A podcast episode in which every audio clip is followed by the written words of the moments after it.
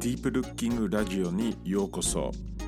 アートの深い観察がどうやって人間の意識を拡張してきたかをちょっと紹介するポッドキャストです。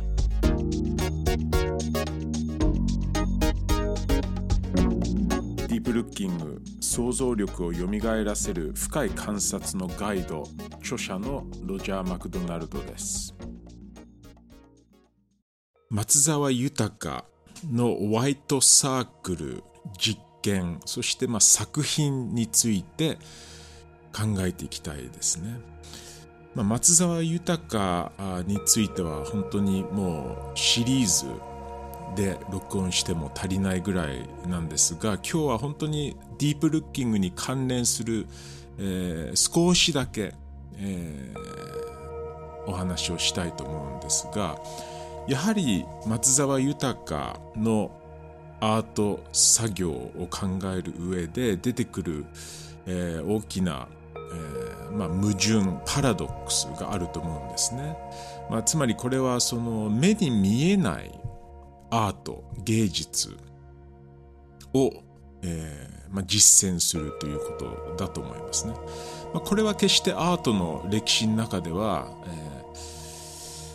珍しいことではないですね。宗教芸術の伝統、まあ抽象の伝統、例えばシュールリアリズムなどの動きも普段我々五感目で見えない世界を、えー、アートで表すということも、まあ、やろうときましやろうとしてきたと思うんですが松沢さんの実験そしてさまざまな実践はまさにこれをこう極端なとこに、えーまあ、持っていった一人のアーティストとして非常に興味深いと思いますそしてディープルッキングをする上でも非常に重要な、まあ、メソッドあるいはテクニックを、知恵としてそこにあるのではないかと私はずっと思ってるんですね。松沢さんは1922年長野県の下諏訪で生まれます、えー、43年、早稲田大学建築部ですね、えー、1946年に提示する卒業論文はですね、まあ、物質文明の破滅のようなテーマで、書くんですね、形がない建築。についてあるいはその目に見えない建築について彼は、まあ、この時期から関心興味があるんですね。まあ、東京近郊でアーティスト村、えー、を作りたい、まあ、という気持ちもあったそうでこの時代からもうさらに、えー、中心東京に、えー、いながらちょっとこう距離を置くという傾向もね見れると思いますね。この時代もちろん日本特に東京は復興の時代ですよね。戦争が終わっていた。そしてこの完全破壊された大都市を、えー、実際に見た松沢なんですね。この印象が非常に彼の作品のベースには重要な要素としてあると思います。いきなり飛びますが松沢さんの作品の中でプサイ PSI という、えーまあ、理論と言いましょうか作品の、えー、シリーズと言ってもいいと思うんですがこのプサイという言葉が非常に重要なんですね。プサイという言葉自体は一つはギリシャ文字の最後から一つの文字なんですね。ギリシャ文字の最後アルファベットにあるのがオメガこれが最後なんですけどそれの一個手前にプサイという文字があるんですね。まあ、もう一つやっぱり超心理学パラサイコロジーという、まあ、超能力とかそういうものを研究する、えー、上でプサイという、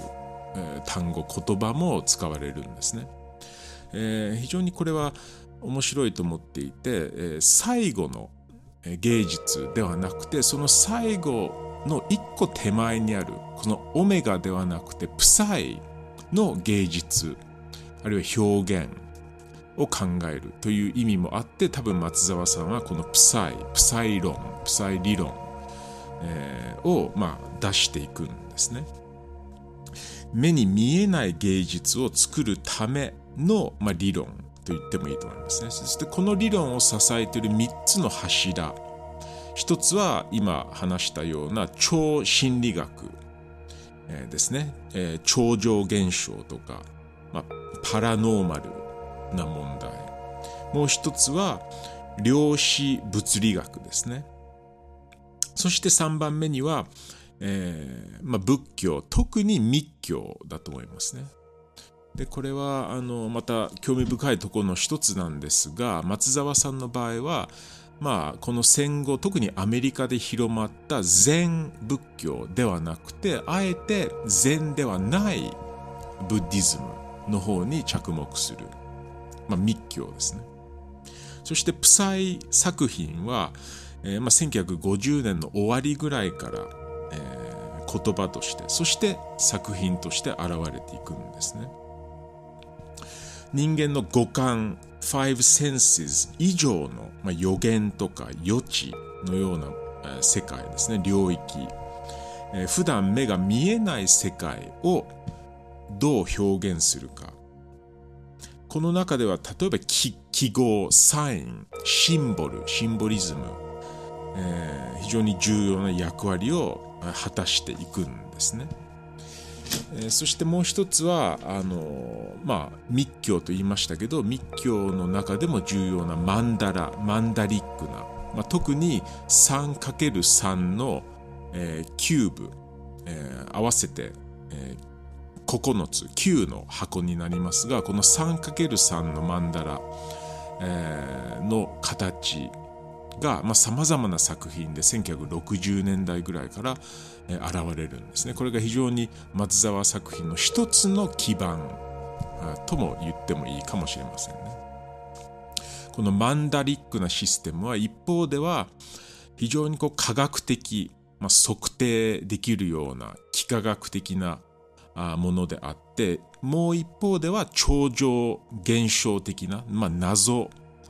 のようなこの2つの要素を合わせた、えー、記号あるいはシンボルなんですね。これ非常に面白くてこの2つが合わさってその宇宙の領域コスモスが現れるですね。で私は本当に松沢さんの作品を考えるときに、えー、まあ一つのこう装置あるいは道具アパレーテスって英語で言いますが、あるいはテクノロジーとして考えたりするんですね。やっぱり松沢作品を見るとき、考えるときには、それまで、あるいは今、未だにアートを、まあ、自律的なオブジェ、作品として、考えがちですが、そうではなくて、もうちょっとその装置的な、実際に有用性もあるテクノロジーの要素も強いのではないかと私はすごくこう感じるんですね。えー、つまり我々鑑賞者もそれを使うそれをこうアクティベート活性化するという義務があるのではないかと思いますね。これは作家も当然やってたことだと思いますし、えーまあ、私は松沢さんは我々鑑賞者にもそれをこうどうぞ使ってください促してるえー、と、まあ、私は思ったりするんですね。まさにマンダラというテクノロジーと近い、えー、芸術的な意味がそこにあるのかなと思ったりしますね。1964年に、まあ、これも有名なお話ですが、えーまあ、ある刑事体験をするんですね松沢さんは。えー、そこから基本的に物質的なものを、まあ、消滅えー、するという宣言を出し、まあ、1964年以降基本的に、えーまあ、物を作るというよりもパフォーマンス、えー、アクション儀式、まあ、このような形の作品を多く出していきます。そしてどんどんどんどん目に見えないこの invisible な領域ですね。えー、もう一つキーワードとしてあるのが anti-civilization ですねあのいわゆる反文明という言葉が非常に重要だと思うんですね。松沢さんはいろんな意味で今我々が生きている気候危機戦争の時代において、えー、現代文明のさまざまな間違い反省を、まあ、深く意識してたと思いますね。反文明的な芸術はどのようなものなのか、まあ、芸術イコール実は反文明的なものではないかと本人も言うんですね。新たな芸術が必要である。新たな人類の段階に行かないといけない。そしてそういう新たな芸術を作るということは多分、えー、理解されるのが非常にその難しい困難であるっていうねことまでも、まあ、書いたりしてるんですね。まあ、ちなみに当時の60年代から70年代日本あるいは世界での、まあ、現代アートの一つの主流には非常に物質物性を大事にする傾向も見られると思うので例えば日本では具体美術物派、えー、こういう傾向とちょっとこう対照的なとこにいるのが松沢豊とそのまあいわゆるコンセプチュアル概念芸術の作家たちですね。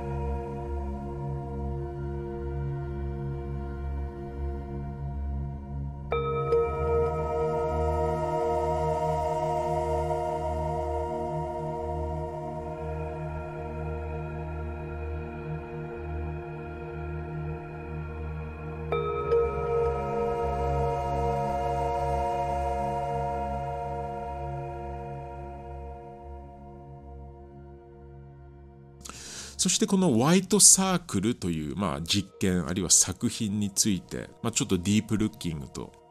えー、関連すると思って今日紹介したいんですが1965年の反文明展、まあ、横浜市民ギャラリーで行われますが、えー、ここのそのアンデパンダン展で、え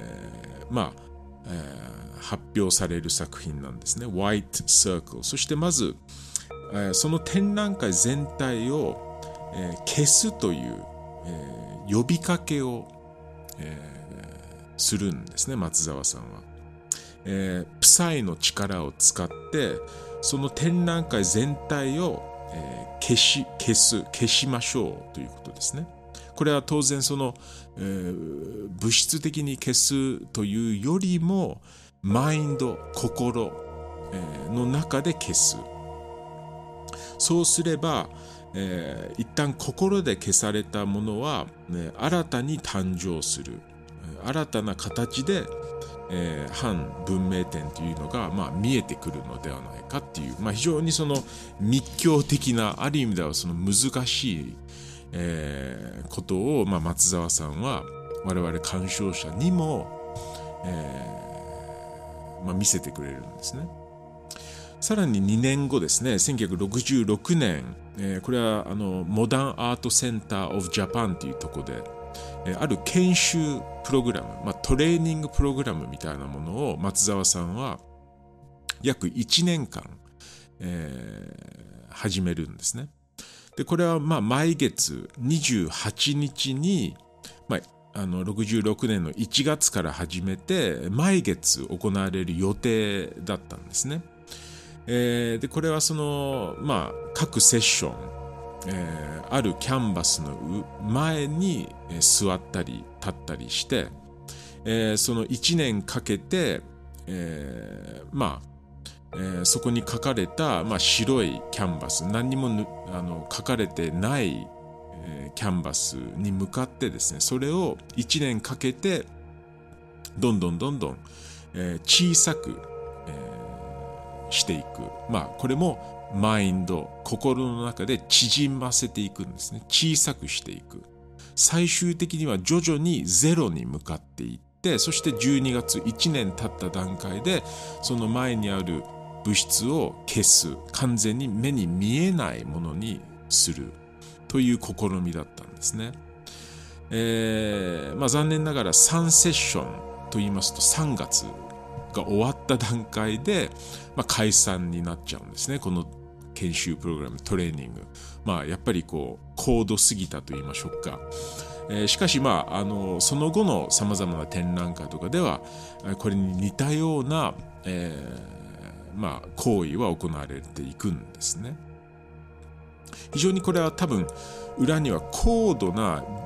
英語では visualization 瞑想ですね。 visualization の瞑想テクニック。これはまあヨガの中にも、えー、あると思いますし、例えばチベットの、えー、バジラ Vajrayana あ仏教の中にも非常に重要な瞑想要素として、この何かをこうビジュアライズする、えー、心、マインドの中で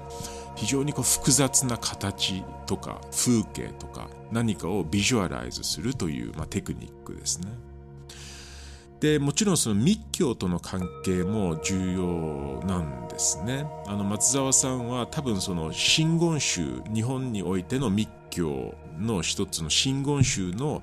まあ、月輪観瞑想、えー、これはその、えー、満月を表す白い円丸を、まあ、掛け軸にあるものを、えー、眺めながらえー、やっぱり visualization 瞑想をするんですね。そしてその、えー、円をですね、拡大したり、減少したり、その心の中で大きくしたり、小さくしたりする、まあ、瞑想法があるんですが、まあ、こういう真言宗、特に真言宗との関係も松沢さんは、えー、あったんですね。このホワイトサークルはですねやはり60年代中、えー、実際に白い紙の円としても、えーまあ、ポストカードとして毎月、えー、あらゆる人たちに送られていってたあるいは物質がないものとして、えー、まあテレパシーのようなパラサイコロジカルなメソッドで送られていたそうなんですね。でこういうのはもちろん美術史的に見ますと、えーまあ、自己表現の、まあ、一種のこう挑戦、まあ、批判と言ってもいいと思いますね。オリジナリティの、えー、批判、挑戦。やっぱり物を作るというそのアートのやってきた非常にこう、えー、基礎的なものに対する批判、挑戦でもあると思いますね。そういう意味でも非常に興味深いものですね。やっぱり、えー、ディープルッキングの視点から見てもですね特にこのホワイトサークルという実験は非常にやっぱりこうヒントがいっぱいあるものだと思います。まあ、今先ほども少し言いましたけど、えー、今の時代非常にそのエコロジー的にその地球システム的にはこう破滅、えー、危機の時代だと思います。これも非常に松沢がよく語っていた反文明的なあっていうことと非常にこう響くと思うんですね。一方では外のそのいわゆる自然界と呼ばれたあ呼ばれるものがどんどん汚染されていってる。ある意味では、えー、消されようとしてるディサピアされようとしてるんですね。本当に氷が溶けてなくなっていく、一方ではえー、外の世界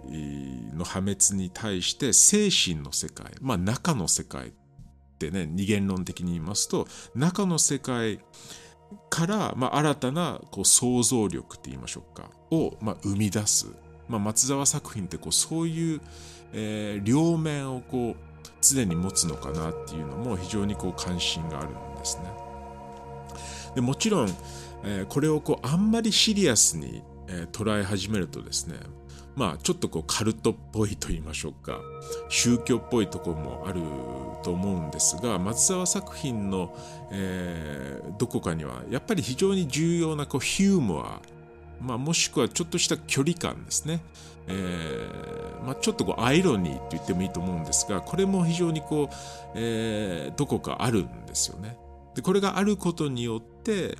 まあ、信仰宗教とかカルトぽさからまあ距離を置ける区別できるというね非常にそこも芸術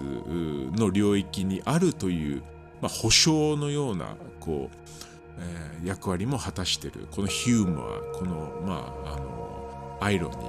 ーがあるのかなと思ったりもしますね。まあ、あのこの時代はですねまさに日本も世界でも学生運動労働者運動も大きく起きてる時代ですよね。まあ、こういう政治的な領域と一旦非常にこう離れたものとしても、えー、ホワイトサークル実験とかこの活動ってこう思われがちなんですがやはりどこか緩い関わりは常にあったそしてあると思いますね。えー、人間の五感以上の、まあ、領域、えー、論理ロジカル論理理性えー、以上の領域の可能性を、まあ、探る重要な、まあ、実験でもあると思うんですね。やっぱりこの時代、まあ、例えばフランスではドゥルーズ、グアターリーのような理論家たちはまさに人間中心主義とか、えー、理性のこう限界であったりとかあるいはその非常にその規律の中でジェンダーであったりさまざ、まなこう考えがこう、えー、置かれてるっていうものをもっとこう、えー、開いていく、えー、開かれていくっていうね、え、ことについて言及されてると思うので松沢さんのこう実践作品もある意味では人間のこう理性人間の心の、え、スペクトラムに非常にこう開かれていっててるまあ、新たな実は政治性みたいなものもあるのかなと思ったりしますね。これはあのアーティストの島田よし子さんも言ってることですけど一種のこうラディカルスピリチュアルポリティックスに近い気はしますね。ラディカルスピリチュアリズムっていうねあのフレーズもあったりするんですよね。なので表向きに政治えイデオロギー的ではないかもしれませんが別の視点あるいはフレームワークを追求する、まあ、大事なあもう一つのこう政治性を表しているのかなと思ったりしますね。そしてそれは非常にbody 身体そしてその direct experience 実践体験にルーツを置いている。これ非常に重要ですよこれはまさに deep looking でやろうとしていることと非常に近いと思うんですね。ある意味では、えー、 deep looking も、まあ、実際に作品を通して身体性を取り戻すその direct な実践体験そこから新たな知恵新たな社会における、えー、例えば政治スピリチュアリズムの可能性を探る、まあ、こういう一つのこうテクニックとも思ってるので、えー、松沢作品も先ほどから言ってるように道具性そのまあテクノロジーとして考える、まあ、この時代ホールアースカタログっていうねその西海岸アメリカの、まあ、一種のこうヒッピーのバイブルとも呼ばれるホールアースカタログ、えー、もあってえー、そのサブタイトルは Access to Tools なんですね。その DIY カルチャーを大事な要素としてしていて、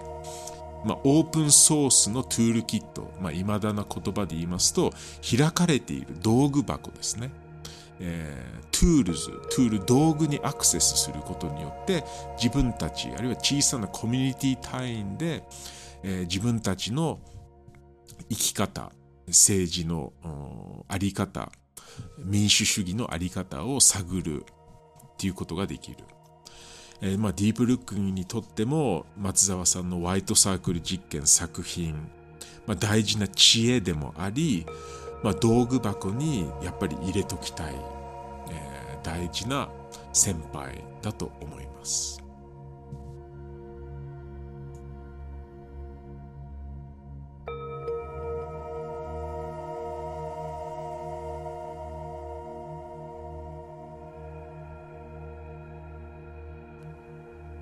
良いディープルッキングをロジャーでした。